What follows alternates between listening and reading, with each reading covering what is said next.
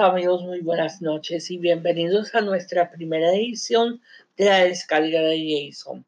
Y este quien les habla, Jason Anthony Piñeiro. En este primer episodio, o sea, en este primer podcast, vamos a hablar de lo que se discutió en el mes de enero en las reuniones de la MTA. Pero primero darles un recordatorio a todos esos reporteros de Telemundo 47 y de Univisión 41. Si quieren cubrir lo que se va a discutir en la MTA y para que no anden como el juez Visco, anoten fechas claves. El viernes antes de la, de la, de la reunión del comité, a eso de las 3 de la tarde en el portal mta.info siempre postean el material para que te este, tenga una idea de lo que se va a discutir en ese mes. Pues vamos a darle un pequeño resumen de los puntos más sobresalientes de cada comité. En en el comité de Metro North se discutió el on-time performance, que el más sobresaliente fue en la línea de New Haven.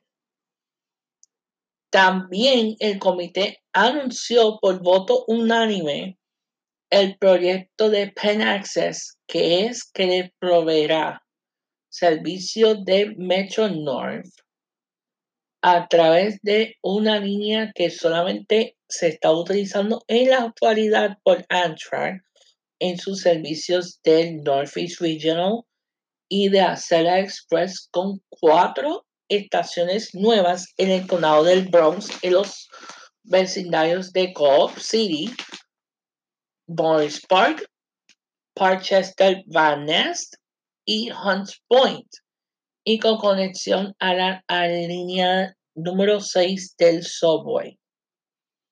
En el comité de Logan Railroad, pues también se anunció el, este, una actualización sobre el proyecto de la tercera vía, que es un proyecto que este, va desde la estación de Floral Park hasta Hicksville.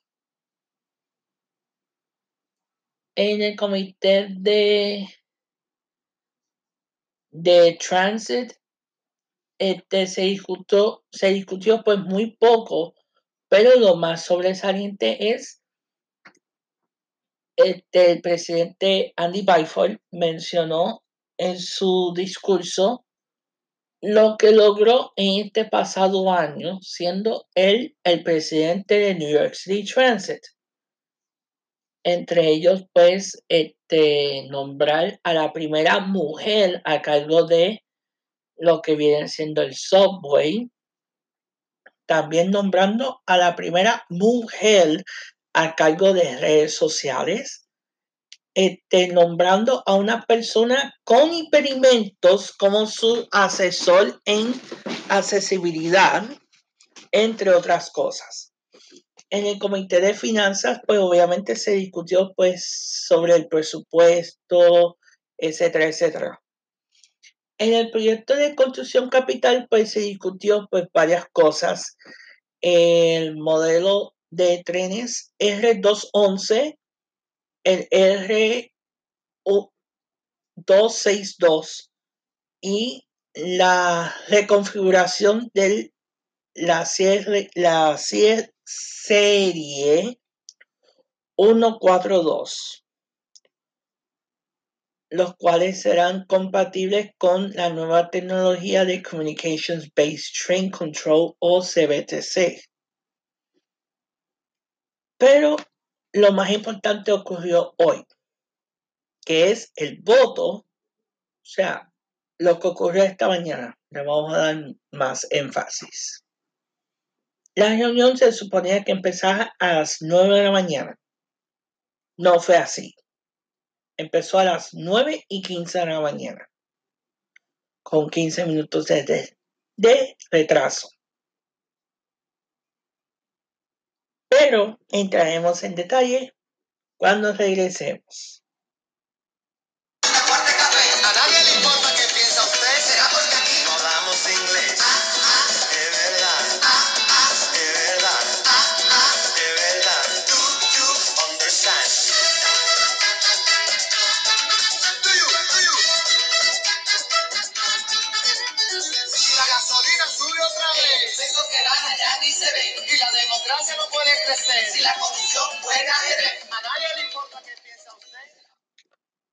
Y volvemos aquí al, a la descarga de Jason. Y recuerden que este podcast es traído a ustedes gracias a Flipboard. Flipboard es una plataforma donde puedes personalizar tus noticias y recibirlas a todo momento y en cualquier lugar. Visite flipboard.com o descargue su aplicación para Android y para devices de Apple. Pues continuamos con la discusión de lo ocurrido en la mañana de hoy de la reunión de la Junta en pleno de la MTA. Como resaltamos en el segmento anterior, la reunión empezó con 15 minutos de retraso y vino la moción presentada por Peter Ward que es el miembro, uno de los miembros de la Junta y a su vez eres el presidente de la Asociación de Hoteles de la Ciudad de Nueva York, presentando la moción para posponer el voto sobre el aumento de tarifas y peajes, teniendo en mente esos usuarios que dependen del servicio de Accessory, que como siempre, están, estaban presentes. Y esa moción fue secundada pues por este, Verónica Vanderpool y también el, el ex asesor del gobernador este, Larry Schwartz también hizo un comentario y este Fernando Ferrer pues declinó pues comentar sobre el mismo porque con los comentarios que hizo Peter Ward y Veronica Vanderpool era más que suficiente.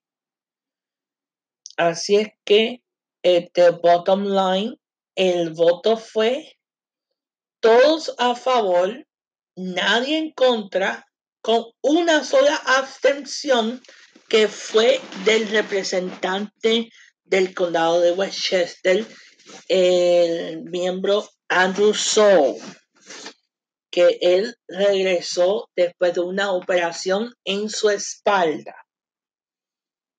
Y después las reacciones no se hicieron esperar. Las reacciones fueron de alivio, pero también de incertidumbre. O sea, ¿qué pasará el mes de febrero? ¿Qué que como, como ustedes saben será una fecha clave. En ningún medio en español debe de perder esta oportunidad. Y va a ser el próximo miércoles 27 de febrero. En lugar de siempre, en el número 2 de Broadway, en el Bajo Manhattan, en el piso número 20 puedo asumir que puede ser que sea a las 9 de la mañana, pero de haber algún cambio en el horario, se les avisará por mis redes sociales. Y para concluir, este, quiero darle las gracias a varias personas que me han motivado a hacer este podcast. Primero que nada a Luis Geraldo Núñez. Segundo a Yolanda Vázquez. Y tercero, a Nilda Rosario. O sea, sin el apoyo de ellos, este podcast no será, no sería posible. Y espero que esta iniciativa pues continúe, porque es bien importante que la comunidad hispana tenga esa voz. Y no solamente debo de agradecer a Luis Geraldo, Yolanda y Nilda, sino también para que Univision no diga, oh, Jason solamente está con Telemundo, cierto, es lo otro. También quiero agradecer a Alejandra Soto y a Ricardo Curraz. Que Ricardo Curraz, o sea, yo me quito el sombrero antes Ricardo Curraz, primero porque nos conocemos desde hace mucho tiempo. O sea, desde que él fue reportero ancla de Telenoticias fin de semana en sus inicios, junto con Marjorie Ramírez. Y después cubriendo en WKQ cuando Fernando Pérez González estaba enfermo o estaba en sus días libres y pues decidió pues dar el salto para acá, para Nueva York, pero sorprendentemente para el 41. Y este, pero Ricardo Curras no solamente es un periodista en Univisión, sino también está estudiando su maestría en relaciones internacionales.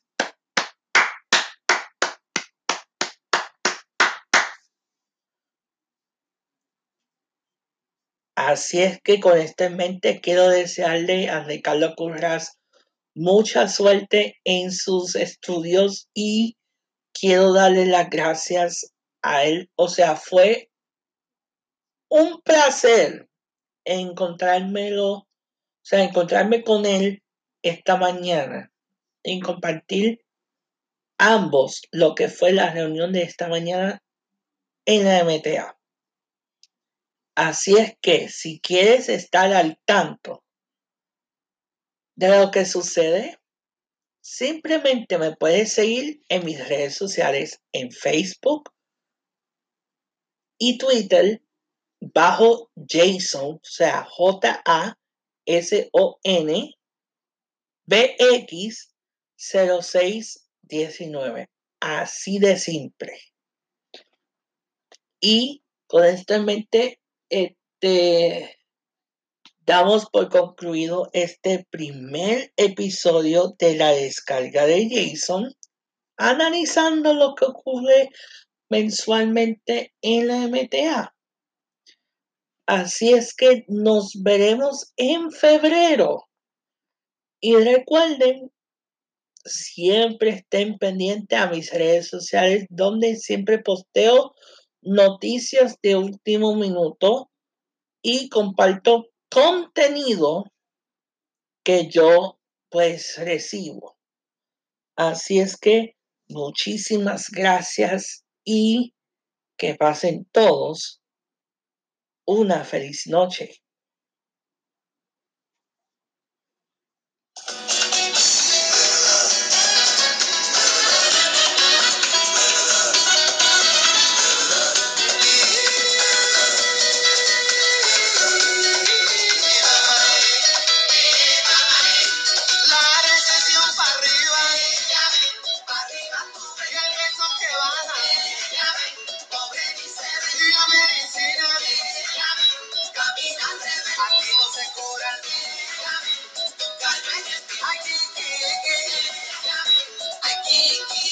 desempleo. Ya me busqué otra para el